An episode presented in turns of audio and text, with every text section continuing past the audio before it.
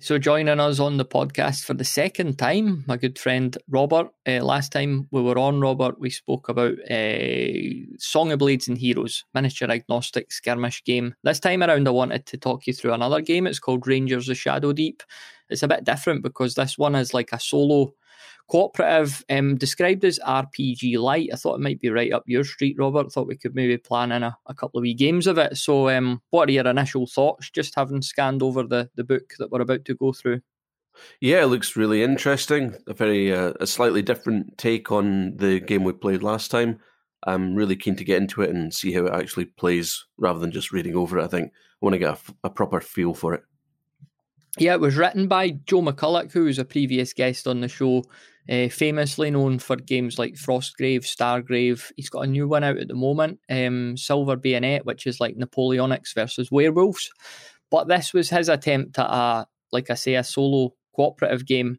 Um, Joe's games are good because they they do provide a setting but he doesn't try and micromanage that setting. So, you know, like for example, you could play in a super licensed miniature game like Star Wars or Lord of the Rings or that, and it's you know the the the parameters of the lore are very hard and set. But with this, what we've been given is like a you know a, a, a very typical sort of fantasy kingdom. And what's happened is we've got this uh, region called the Shadow Deep. So it's like a big um, cloudy, dark sort of aura over the land, and it, it, it sort of keeps getting bigger, and it engulfs towns and kingdoms. That sounds a bit like Scotland, actually. The Shadow Deep. Well, I'm so, looking out the window, um, and I think you're right. Yeah, so we're we're potentially living in this realm right now. Um, so what we've got in this world, we've got this sort of kingdom that's on the border of this Shadow Deep, maybe like a sort of last stand style place, and um, we've got these heroes called Rangers. So it's a band that says here it's a band of highly skilled warriors trained to operate independently or in small groups to track down and fight against the creatures of darkness. So these are the guys that we basically control. They go into this realm and they've got um, set missions which you, you find in this introductory book, and you can buy expansions as well. So um, I think it's missions and they're broken into scenarios. So it, it kind of tells you what you need for each one, and then you just set up the table and, and get to it. So we will get to like a couple of them towards the end of this episode. All right, so I'm looking at page nine at the moment, Robert. If you're on the, the same page as me, I am. I am. I promise. Cool. Uh, before you dive in and start creating your ranger, there are several items you're going to need to be able to play and fully enjoy the game. A table, miniatures, a couple of 20 sided dice. Th- those are your favourite dice, aren't they? They are. Got a batch them. of them here. Yeah, 20 siders. Um, a deck of standard playing cards, a ruler or tape measure marked in inches, a copy of the Ranger sheet from the back of this book, and a pencil. Wonder if you could use a pen. Probably pencils are handy because you could rub stuff out like wounds and that, can't you? So absolutely, I always turn up with a pencil and a sharpener when I go and play D and D. A sharpener, that's good. Yeah. Uh, and w- would you add that to your character sheet as like a weapon? yeah, an improvised weapon, I think it would be. Uh, so the, the, miniatures as well, like I think the game was kind of written for 28 millimeter scale, there or thereabouts. But he's saying here in the book, there's no reason why you can't um, scale down or scale up. So it's not absolutely set in stone that you have to play with that scale. It's just the most common scale, I suppose. Um, and like I say, we've got the the 20 sided dice which sometimes incidentally are used to as as like a random direction generator for the baddies. Uh, so obviously, like if you roll a twenty sided die, the the top of it's a triangle. It's going to be pointing in a certain direction. So uh, that's quite an innovative idea. Is that is that some common in um, games that you've played, Robert?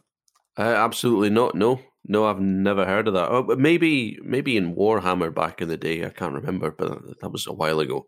Um, Aye, when it was more sort of RPG than. Yeah, uh, yeah, yeah, absolutely. But um, no, no, that's an interesting one. Uh, we use a, a, deck of standard playing cards too because these correspond to event tables. So that means that we've got the opportunity for things to happen, random events, or like uh, as part of the mission, you know, this or that. Maybe you're looking in a box, maybe you're investigating a clue. So these playing cards give us the chance then to have a unique experience rather than everything is just linear and it's almost like playing through a, a storybook or novel rather than an actual interactive game. Uh, the the table and the terrain, I think it's um it's commonly two and a half foot square, which is a, a reasonable size. Um, lot of well, I say a lot of folks. Some folks have like big six foot before foot tables that they could play on, you know, for mass battle games and stuff like that. When you see one of those tables in real life, it's really big. like, don't know where you'd keep something like that. Slide it under the snooker table or something, maybe. You, have got me now doing the using my hands to try and work out two and a half feet by two and a half feet, and yeah, yeah, it's that's not a bad size. Aye, maybe one arm's length plus your body. I don't know if that would maybe be. I, I mean, this is why they say have a tape measure, right? Yeah, exactly. Yeah. uh, Robert, you want to have a wee look at creating a ranger? Um, on page 12 of it talks about build points. We get assigned 10 build points to sort of customize our ranger. And we see there on page 13 the the base stats. So what sort of stats are we getting with the ranger like at its core? You know what um what have we got here on page 13 okay so the ranger base stat line you're looking at your movement uh, move of six which sounds all right i guess i don't know yeah, um, six inches. Yeah, fairly standard. Yeah, I mean, in, in terms of D and D and the other likes, when you're playing a ranger, they tend to be able to move fairly well because they're used to being on the move in different terrains and stuff. I suppose. Uh, fight plus two, shoot plus one, armor ten, and will plus four, and health eighteen. There's your hit points. The will's interesting though, plus four.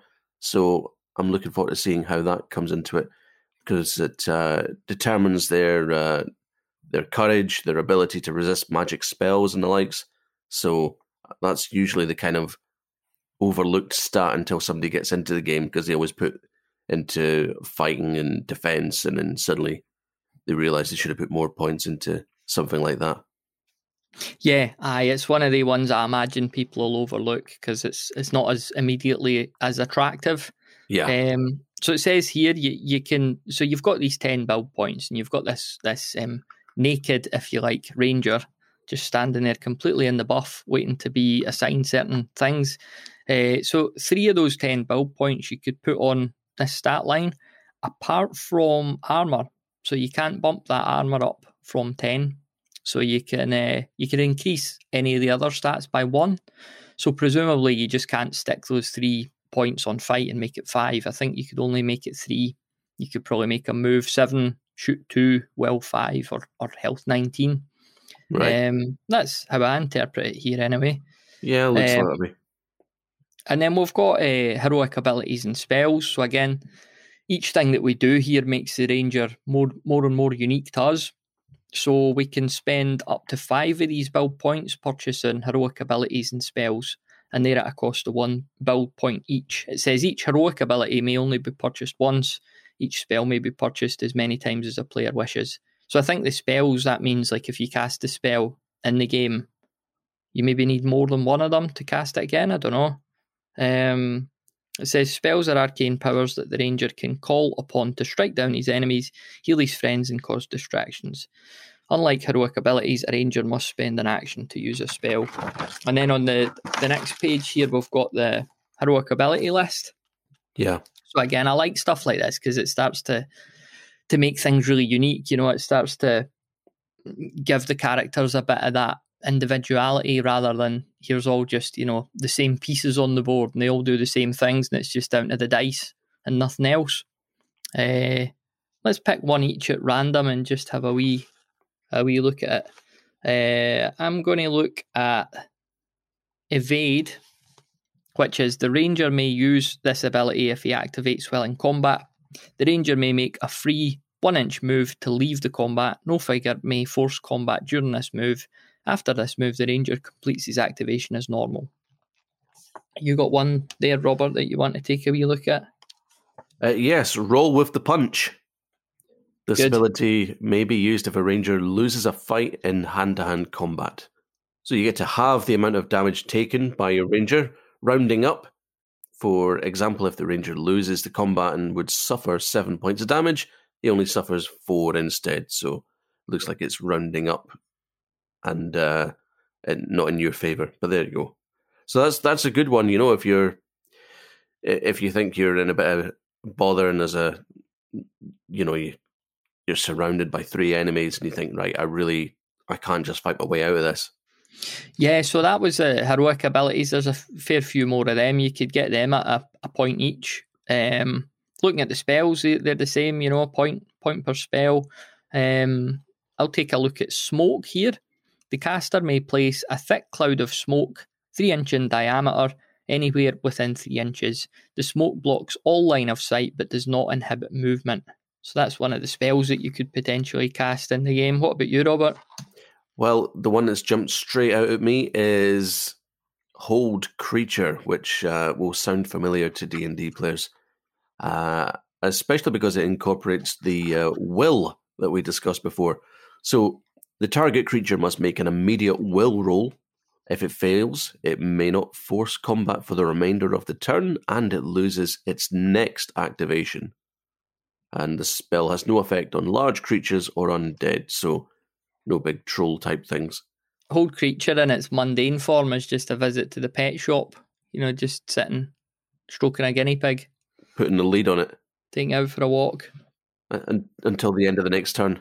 So after the the spells, so again, what we've what we've got so far, we could spend three of these ten build points on our core stats. We could spend up to five on heroic abilities and skills and uh, no spells. Sorry, heroic abilities and spells. Sorry if I've been saying skills already. It's one of the days. Uh, yeah. Uh, skills is the last thing. Uh, this is well, this is slightly different to the other ones because for each build point that you spend now, you can improve each skill eight times. If I'm saying that right. Um, so one build point equals pretty much eight points to add to your skills. So are you seeing the skills list there on page 19, Robert? Okay, so you've got acrobatics, ancient lore, armory, climb, leadership, navigation, perception, pick lock, read runes, stealth, strength, survival, swim, track, and traps. Yeah, so on your on your ranger sheet, these are all by default set to zero. So for one build point, eight of these could be plus one. For two build points, uh, some of them could be plus one. All of them could be plus one. Some of them could be plus two. So these come into play during specific scenarios where you're going to be asked to make a roll.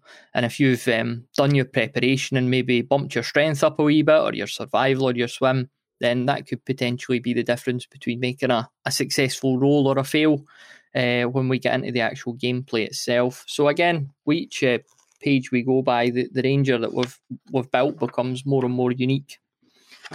Uh, the cool thing about just going on to page 20 here, the cool thing about this game is you, you're not just working with your Ranger and the Ranger of the person that you're playing with or the people that you're playing with. You could recruit uh, companions too.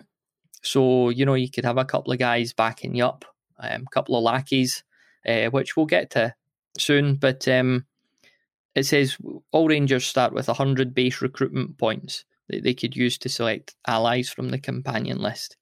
Uh, you can spend up to three of your build points to increase your base recruitment points, and each build point increases his base recruitment point by 10.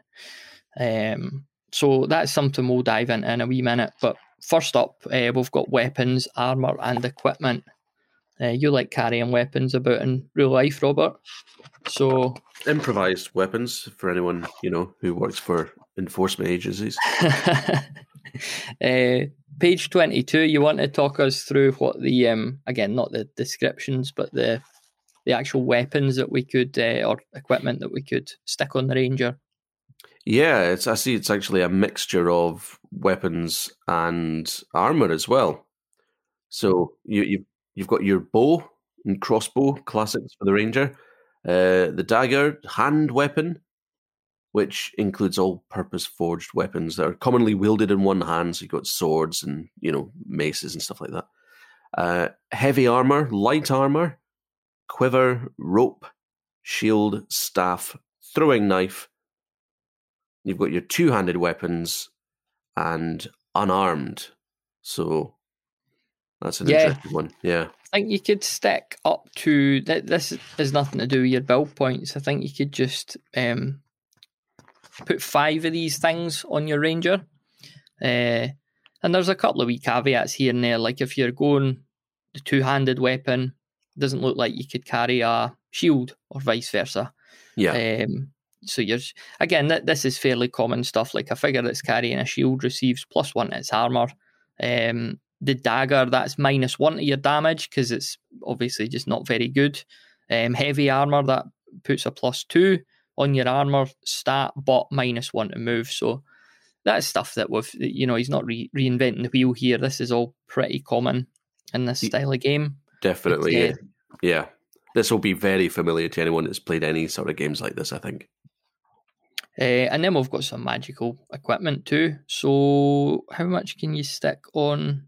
I don't know if these are maybe things that you find rather than you equip them with at the start. It's um again similar to the equipment, but just a bit more a bit more magical. Uh, and then we come on to the actual basic rules of the game. So, like we've said before, two and a half feet square table is common, although other sizes might be recommended depending on the scenario. Um, your terrain is just going to be anything that you've that you've got of a sort of fantasy uh, aesthetic, but you can use really simple stuff. Jenga blocks are are commonly used by people that maybe don't have terrain collections. Bits of polystyrene, bits of cardboard, so you don't need a, a super fancy collection of stuff to to enjoy this game. You know, it could all be done by proxy and a bit of imagination as well. Yeah, you could have undead climbing over the old PS3 that hasn't worked for a while, that sort of thing. Yeah, upside down mug that hasn't been washed. Yeah. Some sort of fungal virus that you have to roll on as you pass it. Um, the the turn of the game, Rangers of Shadow Deep, is played in a series of turns, In each turn a player will get the chance to take actions with his ranger and any companions, and any evil creatures on the table will do the same. So every turn is divided into four phases. We've got the ranger phase, the creature phase, the companion phase, and the event phase. So that's kind of the order that we play through. Um, yeah. The ranger phase is, is self explanatory. This is where our ranger will make their moves. Um, so it looks like you get two activations um, just find the yeah.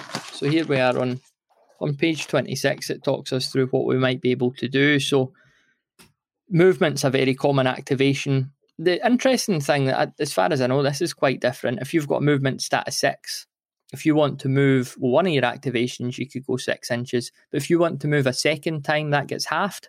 So that would be another three inches.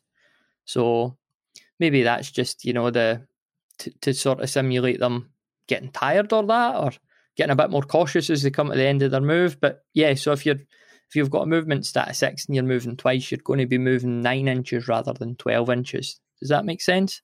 It does. Yeah, that's interesting as well because you know the, there's a lot of talk around how much you should be able to move in one turn. Um, you know, in other games like D and D, or and if you if you move consistently in six turns in a row. You talk about exhaustion. That's if you sprint and stuff like that. So it's it's an interesting take on the the management of of creatures' movement in a game like this. I think that's really cool. Yeah, and the movement as well, it can um, be broken up. So if you're moving six inches, that doesn't need to be a straight line. You could maybe go two one way, two another, then two another if you wanted to be super pernickety about yeah. it. Um, but yeah, that, that way of breaking up, maybe it just it means well, it being a slightly smaller table than is common for this style of game that your guy's not just running over the table like a like a pacey winger. You know, he's not getting up and down the park and yeah. causing chaos. He's a bit more, you know, you've got to be a bit more careful about thinking what you want to do with them. Yeah, and um, changing direction comes into that as well. So that that makes sense because obviously you can't sprint and change direction and, and cover the same amount of ground as if you were going in a straight line, right? Mm, mm. And uh, we've got all the, the sort of things you would expect around like obstructions, so terrain and stuff like that. And rough ground, there'll be modifiers if maybe uh, your ranger has to, to go over like a swamp or climb a hill or stuff. There's going to be modifiers there. Um, and when you move into base to base combat with a, a creature you know, you're basically engaging in combat with them. You need to spend an activation to to actually fight them. But if you move into combat with them, uh, when it comes to the creature phase, they're probably going to be fighting you. So you need to be quite mindful of that as well. We've got jumping moves as well, so you're able to do some jumping if you've got the the terrain. Uh, we've got rules on falling as well, so you could take a bit of damage. Um, and then getting back to the the skills and the the stat rolls, I talked about this a bit earlier. If you improve some of your skills, that will give you half a chance when it comes to making some of these rolls. So it says here at various points during the game, a figure may be called upon to make a roll against one of its skills or stats. To do so, a player should roll one die and add his appropriate skill or stat to the roll. If the total equals or exceeds the given target number, and we see that throughout the rulebook is TN in capitals, then the figure has succeeded or passed the roll. If the roll is less than the TN, the figure has failed. So yeah, you're rolling your your D20 now and then, and it will say, you know, um, your target number here is 16, and you've got a plus two on whatever skill that is. So you'll be wanting to roll at least a 14 to pass that, if that makes sense. Yeah, absolutely. Um, so swimming, yeah, that follows that same sort of path. You've got a wee table there for, you know, if you end up in some water, even uh, you'll get modifiers based on your armor, or if you're carrying a shield or carrying treasure, that sort of thing. I do think it's interesting that the companions go after the creatures, so that means you and your companions basically can't just wade in and say, right, well, before you do anything, we're going to kick the the the living corruption out of you. Yeah, I think um, I think we bypassed it, but there is a group app activation option where with companions who are close enough to you, you could move into combat with one or two of them and maybe gang up on something. Yeah. So there is the scope to do that. Um, again, I didn't want to get too into the weeds with the, the book because it's a chunky book, but yeah, so the Ranger's not he's not constantly going to have to be uh, totally on his own and his pals lagging miles behind him. So gives us a, a bit more flexibility too. Yeah, I'm wondering if uh, how many people might be thinking, do you know what? I'm just going to be really good at firing my crossbow, and my companions are going to be really good at fighting up close, and uh, yeah. that, that, suits me really well. Uh, the the combat is um, simple but but effective. So we've got our D20 uh, for a ranger. We've got a D20 that we're using on behalf of the creatures. So both these die get rolled at the same time, and we add the fight stats plus any modifiers to what we rolled on the, the, the d20. Whichever figure has the highest combat score has won the fight. Uh, to see if the figure that has won the fight has wounded its opponent, simply take its final combat score, apply any relevant damage modifiers, e.g., for using a two handed weapon or dagger, and subtract its opponent's armor stat. If the result is greater than zero, then this is the amount of damage that the winning figure inflicts upon its opponent. So we've got that health score or wounds. I can't remember if it was health or wounds, but um, obviously we'll be making some deductions there when people start picking up wounds. Mm-hmm. It gives a wee example here. Uh, let's say a ranger fight plus uh, fight plus four armor twelve is fighting a gnoll. Fight plus two armor eleven. The ranger rolls a sixteen and adds his fight stat for a total combat score of 20. The Gnoll rolls an 8, which gives it a combat score of 10. Since the Ranger's total score of 20 is higher than the Gnoll's score of 10, the Ranger has won the fight. To determine damage, the Ranger takes his combat score of 20 and subtracts the Gnoll's armour of 11 for a total of 9. Thus, the Ranger inflicts 9 points of damage on the Gnoll. This damage is then subtracted from the Gnoll's health, as explained in the damage section later in this chapter. If the Ranger has been using a two handed weapon plus two damage modifier, the total damage would have been 11. So is that pretty straightforward, Robert? Yeah, adding and subtracting. It's all bread and butter to me. Yeah, pretty good. I'm getting very excited about this game. Wee bit of maths, yeah. Yeah, that's what gaming's all about, right? It's maths with imagination. Yeah, that's a good way of looking at it. What I did, like to call you, it. you... Yeah, yeah, I totally just made that up and didn't steal it. And it's a method nation, is what I call it which I didn't steal because nobody else would have come up with it. um, there's some stuff around group combat. I don't want to get too much into the weeds with that, but again, it's going to follow that similar thing of if you've got more pals than he has, you probably win the fight. Um, you know, yeah. a couple of your friends could hold him down. You could rub dog shit in his face or that. Um, and shooting again, you know, shooting is just pretty much the same as combat, apart from your your opponent doesn't really get that chance to hit back, unless they've got a bow of their own, I suppose. Mm-hmm. And the damage, yeah, we're we're just looking to keep track of that. I suppose um, for keeping track of damage, your, your opponents, for your rangers and companions, you're going to have your sheet. For the enemies, maybe just stick a, a die next to them, you know, even a d6 if they're weak enough characters, um, just to keep track of how much wounds you've stuck on them. Yeah, that could work, or like a separate sheet, I suppose. I mean, people will find their own ways. My worry is that the, the dies would get knocked over or something by knocking the table. Aye, suddenly get rolled, or uh, they, they do look a bit cluttered. I found that about um, I quite like Kings of War by Mantic, which is a sort of Warhammer fantasy battle alternative. But you keep track of. I mean, I've not found a different way to do this, but you keep track of the unit's wounds with dice, and the table gets really busy. Um, yeah. And it, it doesn't look great. You know, it's it's a bit of theatre of the mind, but suddenly you're just looking at all these dice and wondering, you know, what's what's available for rolling and what's actually a wound. So yeah, and suddenly it doesn't quite look like a, a murky marsh and more like a soft play area with all these big colourful cubes around. Aye, yeah.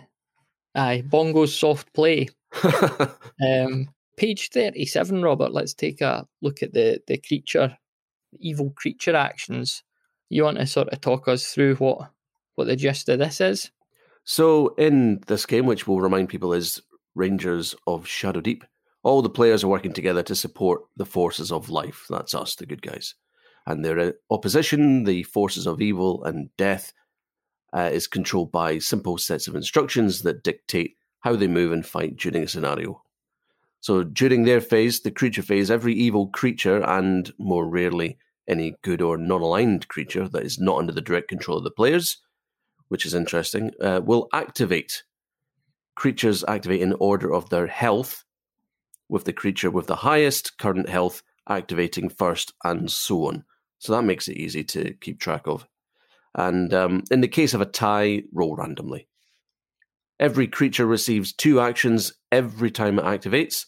Powerful creatures such as leaders, spellcasters, and large monsters will have a specific set of instructions given either in their description or in the scenario for how they will take their actions.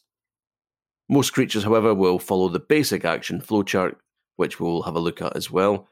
Uh, and essentially, whenever a creature activates, the player or players should follow this simple set of yes no questions to determine what actions the creature takes.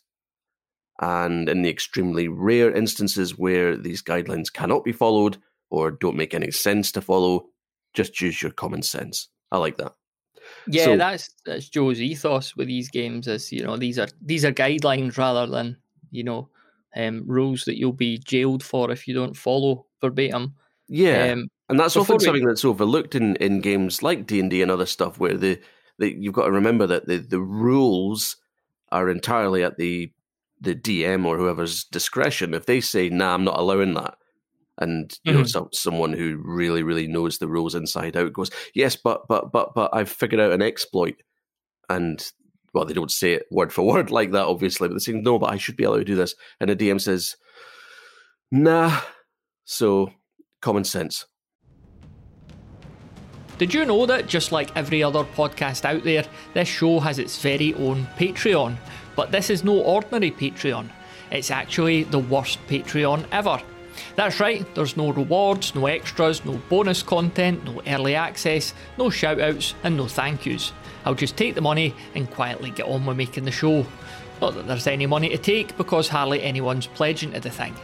Like I say, it's the worst Patreon ever. Find it at bedroombattlefields.com slash worst Patreon ever. That's all one word, worst Patreon ever. Now, back to the show.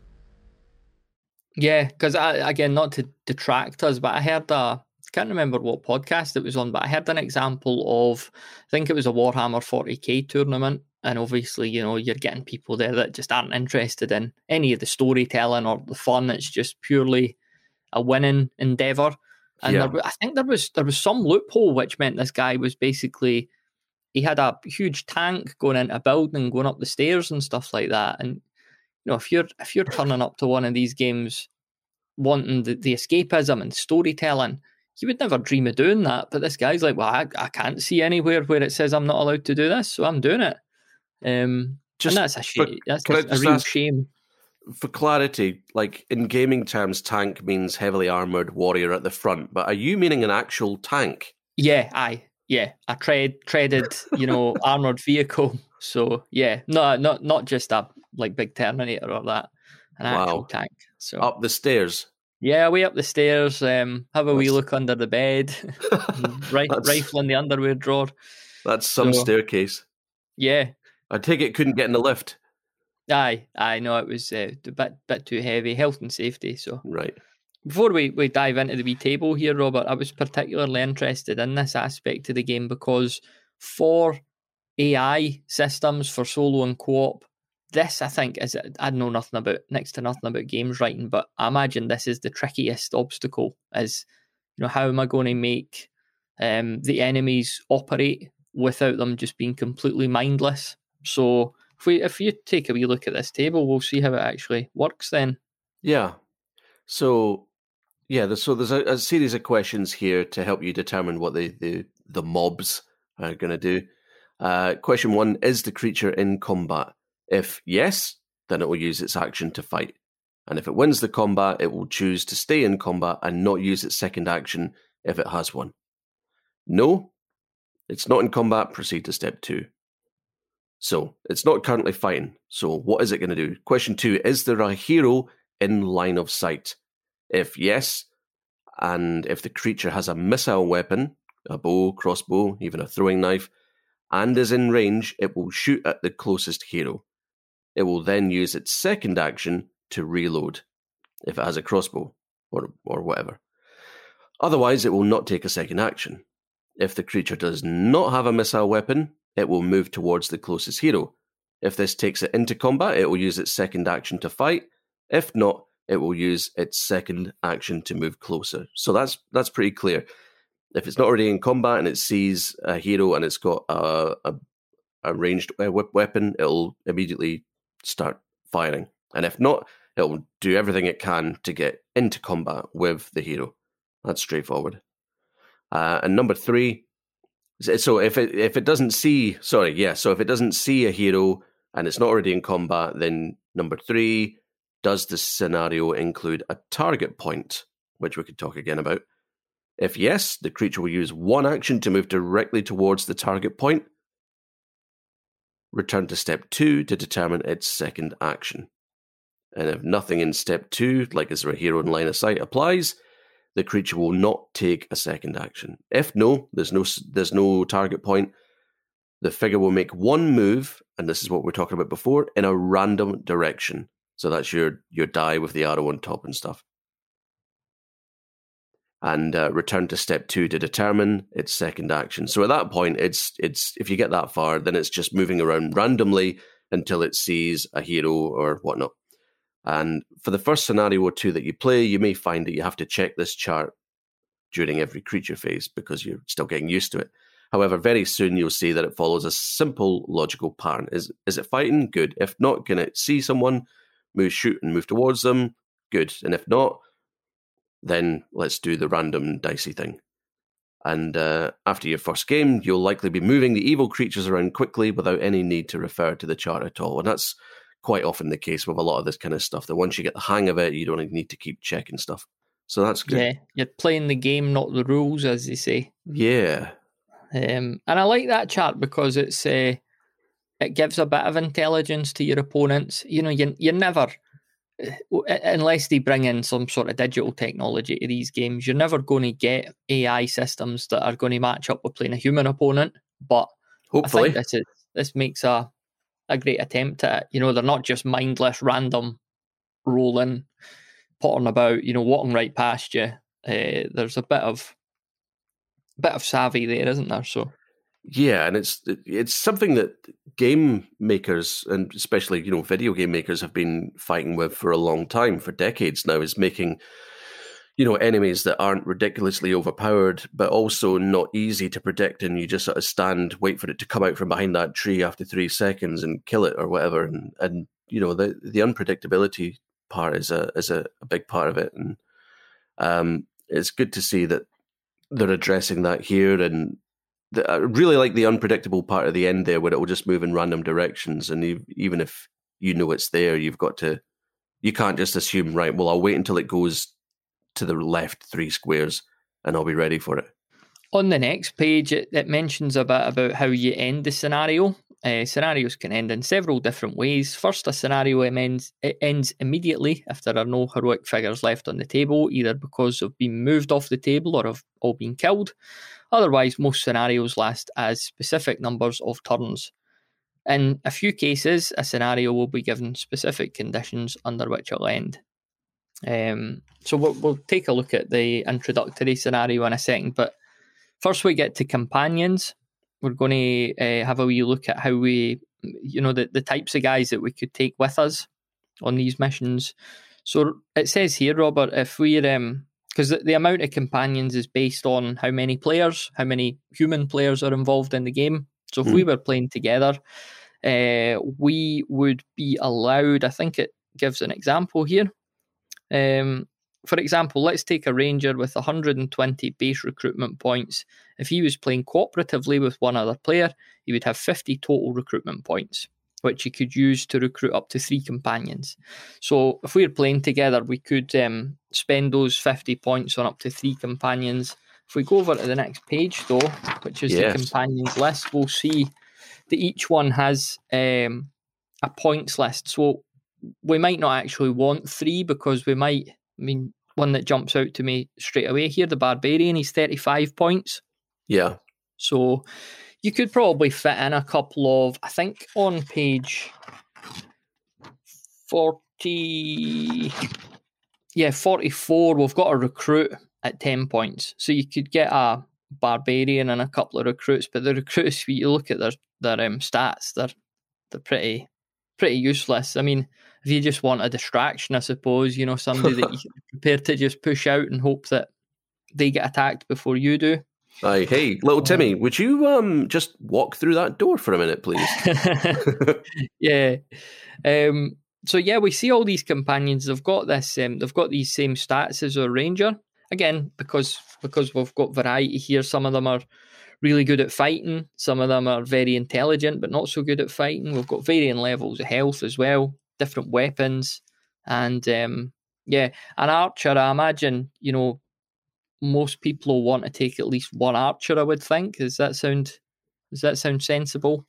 I think so. I mean, I know I, I went all in on getting people who could go up front and take the brunt of the damage, but when they die, then that's it.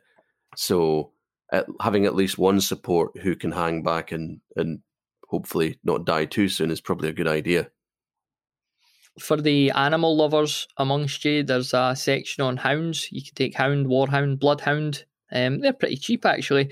The, yeah. the good thing about them, you know, they'll give you they'll give you a lot of speed.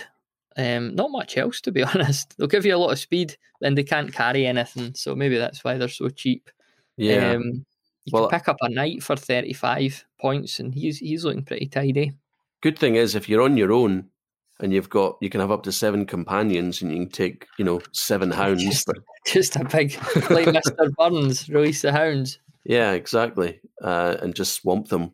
But um, the knight looks good because he's got an armor of 13 uh, yeah.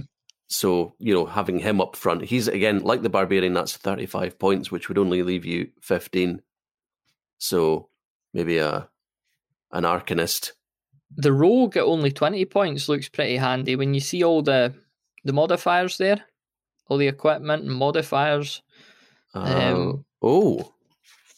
Once again the rogues are the little um, the black horses of the getting things done. Yeah. I mean he won't he won't hang around once he sees that things are going badly for you but if you're um if you're doing well he's a good good man to have beside you. Yeah or you know somewhere in the area where you can't see him Templar as well. Uh, looks a bit like the knight, but I very good if you if you just want to get stuck in. So aye, we see there um, the the types of companions that we could bring along on the mission, and then we've got a section here on uh, the campaign, and this is this is another cool sort of aspect to the game because it's it's got that RPG feel to it that we're yeah. going to at the end of um, a scenario, uh, some some miniatures might have been removed, companions or even your ranger. Maybe they've um, been killed in the game, but they're not necessarily dead because what's going to happen after the game is we're going to roll on this table. Uh, you see that survival table, Robert, on 46, uh, page 46. You want to talk us through the outcomes there? Yeah, so basically, when you're determining what happens uh, with the die roll, if you roll one or a two, you're dead. Three to four, permanent injury. Five to six, badly wounded. Seven to eight, close call nine plus full recovery. So, uh, as ever, the uh, rolling a one is a critical fail, and you're out of the game, but also two as well. So that's interesting. Let's take a look at this permanent injury table. Let's pick one each. Um, I'll go with smashed jaw. So if we if we roll initially for that, if we roll a three to four, we're going to then roll on the permanent injury table. So if I was to roll a three and four, three or four, and then on the permanent injury table, I was to roll a 17 or 18. My, my Rangers got a smash jaw, or my companion. I, I don't know if this applies to companions. I'll need to look into that. Smash jaw. The figure suffers a broken jaw that never quite heals properly. The figure has some difficulty with speaking, which affects its ability to lead men in combat. He'll just need to take women with him then. Um, goes on to the second page there. If the figure is a ranger, uh, yes, so this does apply to companions. Yeah. The player may only activate one companion in the ranger phase instead of the usual two. Furthermore, the ranger suffers minus three to leadership skill rolls. I've just got the visions of the guy, he just can't speak anymore. Talking out the side of his mouth. and it, he's got his recruit, you know, he's maybe tying his lace and he's going, and there's this um, fucking demon behind him who's about to make mincemeat out of him. But what what's that, sire? There's a what behind me? Perhaps use sign language, sire. this injury has no specific penalty for a companion, but it does not gain experience for the scenario just played. Uh, you got a you got a permanent injury. Let's laugh at permanent injuries. You got one you want to highlight, Robert? Uh, yeah. Well, it was uh, the one that stuck out to me was never quite as strong. Which you know has a certain flavor. It could be. Is it a? Is it a? Is it physical? Is it psycho? Oh no, there is a psychological scars. Gee whiz, this is getting into detail. Um, so never quite as strong due to internal injuries. The figure never quite returns to full health. Uh, it starts every game at minus one health. The injury can be received twice with a cumulative effect of minus two health. Any further, never quite as strong results have no effect. Oh well, so you're by that point you're indestructible. Oh no, no, no, you're yeah. as weak as a kitten. Back to Mr. Burns. Two Mr. Burns references. Who who knew? I know who knew eh? that he would uh, get such an outing in this episode about Rangers: The Shadow Deep, the miniature game. Um, on the next the couple of pages, we've got uh, we've got a lot of stuff around ranger levels, skill updates. Again, all the all the stuff you're going to see in campaign based kind of RPG style games. Um, as your character, you know, the more you play it, the better he gets. Hopefully, hopefully he doesn't get the smash jaw. We've got rules on uh, companion progress uh, and also treasure. You know, the the the booty, the stuff you're going to pick up on your missions, or hopefully pick up that are going to come in handy for medical costs. For, uh, future missions, yeah. So, yeah, next few pages, there's just quite a lot about that. We've got a weapons and armor table, you know, that will be maybe that's things that you found. Um, some magic items, gloves of climbing, I wonder what they do. Bo- boots of soft tread as well. Not very descriptive. No idea what that would be. They're slippers, I think, just for comfort at night. Yeah, there's absolutely no benefit to wearing them when you're fighting a dangerous monster in a dark hellhole. Yeah. But uh, want to nip over to page 57. We'll just take a look at the first um, mission. We'll, I was just we'll... picturing there, if I can say, that uh, a, a, ranger getting to level 75 and he's really, really powerful despite only having one eye, half a jaw, some fingers missing on his left hand, and like only one foot and stuff. But hey, don't get into a fight with him because he knows stuff. Yeah, but that time it's his reputation people are saying like the, the the stuff that's happened to him, and he's still there and he's still up for it. So yeah, old Um, one-eyed Karnak or whatever. Yeah, he Yeah. he knows his stuff. Plus, he has seven thousand companions now. So absolute army of people. yeah, Um, you can't talk to them obviously, but um, but this time that we've got um, internet technology in the, the realm, so yeah, he just he's got a WhatsApp group. that he types with his Um, left hand. Yeah, uh, and he's got very very strong a very strong monocle covering his right eye as well. Um, aye, page fifty seven. Are you? Did you flick forward to that? I am. I'm here. I'm right with you. So this is the first mission that we get presented with, um, sort of introductory mission as well. So hopefully nothing too difficult. It, it- it's just designed to give us a flavour of um, moving the pieces about, how everything works, and uh, the miniatures that we'll likely need for this mission, which I think is broken up into two scenarios, which we'll dive into. Uh, six plus zombies. So assuming you six is your sort of minimum that you're going to need. Uh, three plus giant rats, six plus giant spiders, and three plus survivors. Uh, that little bit in italics there, Robert, it has been less than. Do you want to just read that for us? It has been less than a week since the destruction of Laurentia and the appearance of the Shadow Deep. But in that time, the world has seemingly gone mad. Reports of strange creatures and evil robed men are flooding in from all along the new border. Even with every soldier, ranger, and volunteer mobilized, the kingdom is stretched thin. Three days ago, a veteran ranger, yay, by the name of Aventine, went out to investigate reports of an attack on a nearby village. He has not returned. Oh. Determined to find the missing ranger, you have gathered what companions you can and set off for the village. It's an eight hour hike over difficult terrain. An eight-hour hike. That's um, going to. You know, I've done a few like sort of four-hour walks on my time, and I'm a pretty fit guy, but a four-hour walk's tough. And uh, you know, I could just imagine and doubling that, and you're on your way to fight something. And Probably. To, to be fair, they won't be drinking tins of lager as well on the way. Yeah, aye. Um, seeing as you did such a good uh, job of that, uh, read Robert, we've got another one there. So we're on to page fifty-eight. Scenario one: the deserted village. Right, here we go. Eight hours and we're not dead yet, so that's good. As soon as you come within sight of the nameless village, you knew that something wasn't right.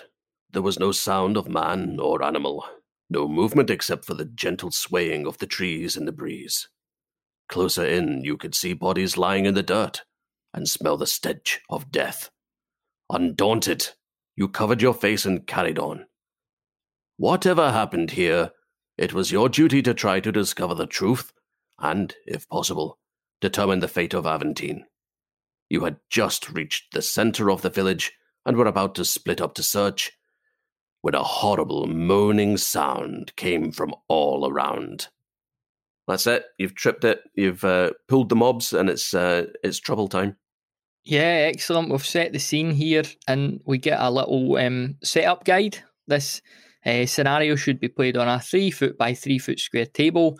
The rangers and companions should all be placed within three inches of the central point of the table. Four or five small buildings should be placed around them in a rough circle.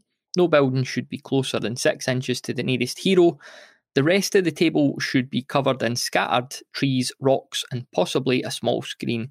Uh, stream, even not a screen. That's uh, the WhatsApp group again. Yeah. So we've got a little map down the bottom that kind of gives you a guide of um, how you might want to set that out. And you could see that we're putting um, zombies in certain places. We've got uh, giant rats in certain places, and we've got clues as well. And the clues kind of tie into uh, the clue marker table, which we Yeah. see on the next page, and that's uh, based on the D20. So, as you would expect, um, when you're getting to these clues, you're going to uh, I think spend an activation to make a roll and just see what you've found. And you know, without giving anything away, any spoilers, some of the the, the stuff you might turn up in the clues is very good, and some is very very bad. So the the clue uh, markers are there. We've got some special rules as well. Before the scenario begins, choose one figure to make a perception roll, target number eight. If successful, you may move one of the clue markers that is not a house six inches directly towards the figure.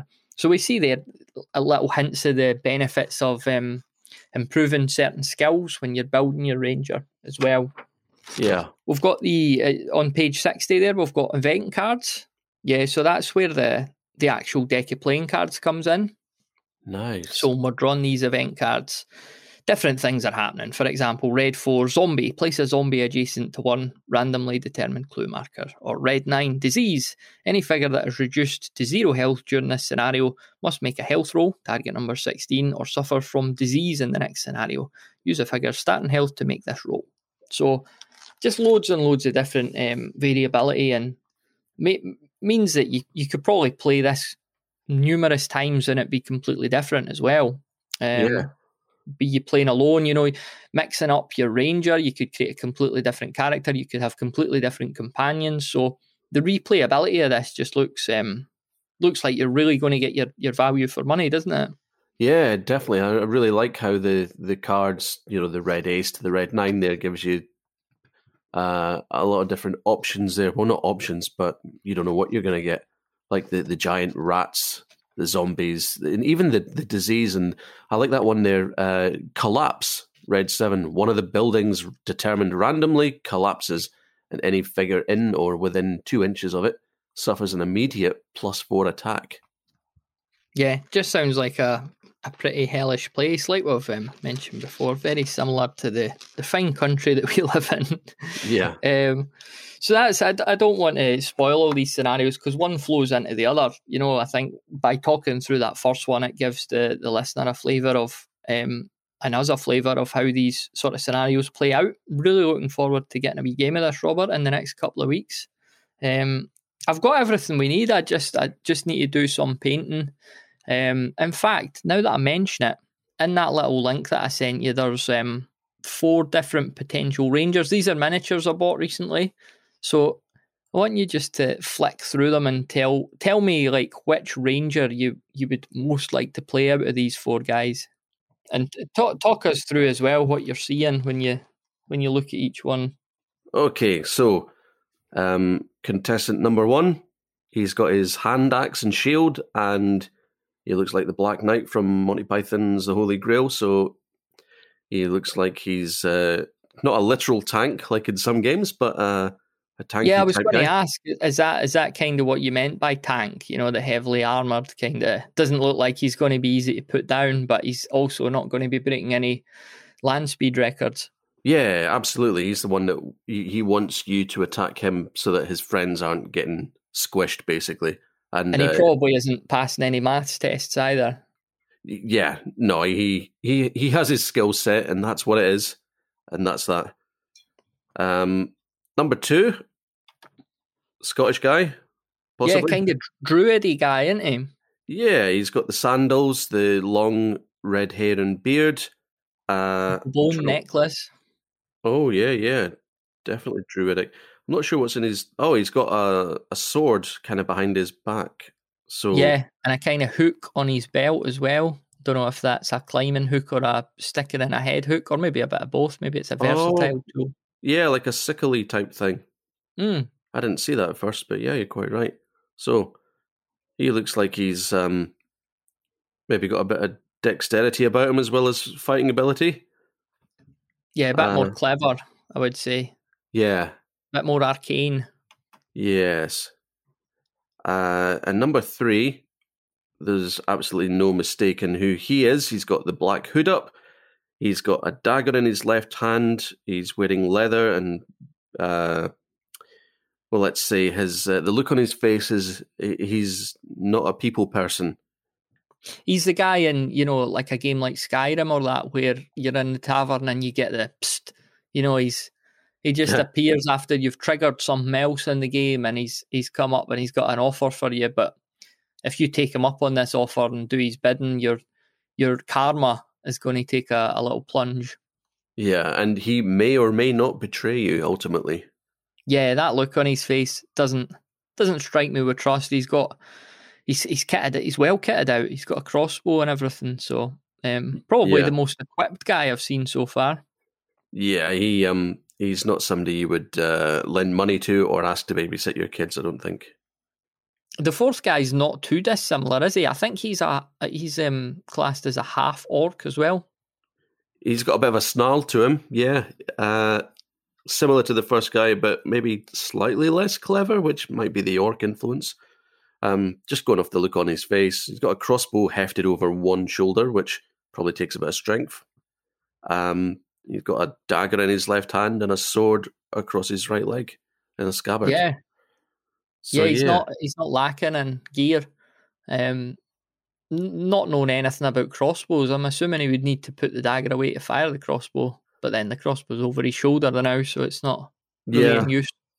Well, in D and D, certainly you know, it, it depends. If it's a heavy crossbow, then yeah, two hands. That's that.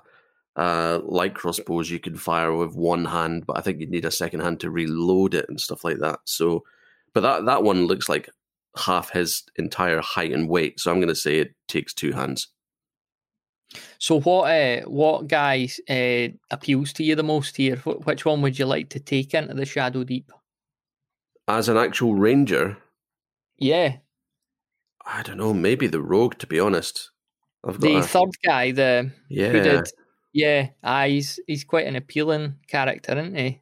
Although I'd like to know more about your arcane chap as well. So maybe one of those two, probably the rogue, and then once I've got a feel for the game, then the arcane. Uh, is he? What is he? An arcane something? Like a druid. I think he's a druid. Yeah. Uh, yeah. The the second guy, the bearded, um, yeah, sandals he, guy. He, he looks like he looks like if Socrates was in Braveheart.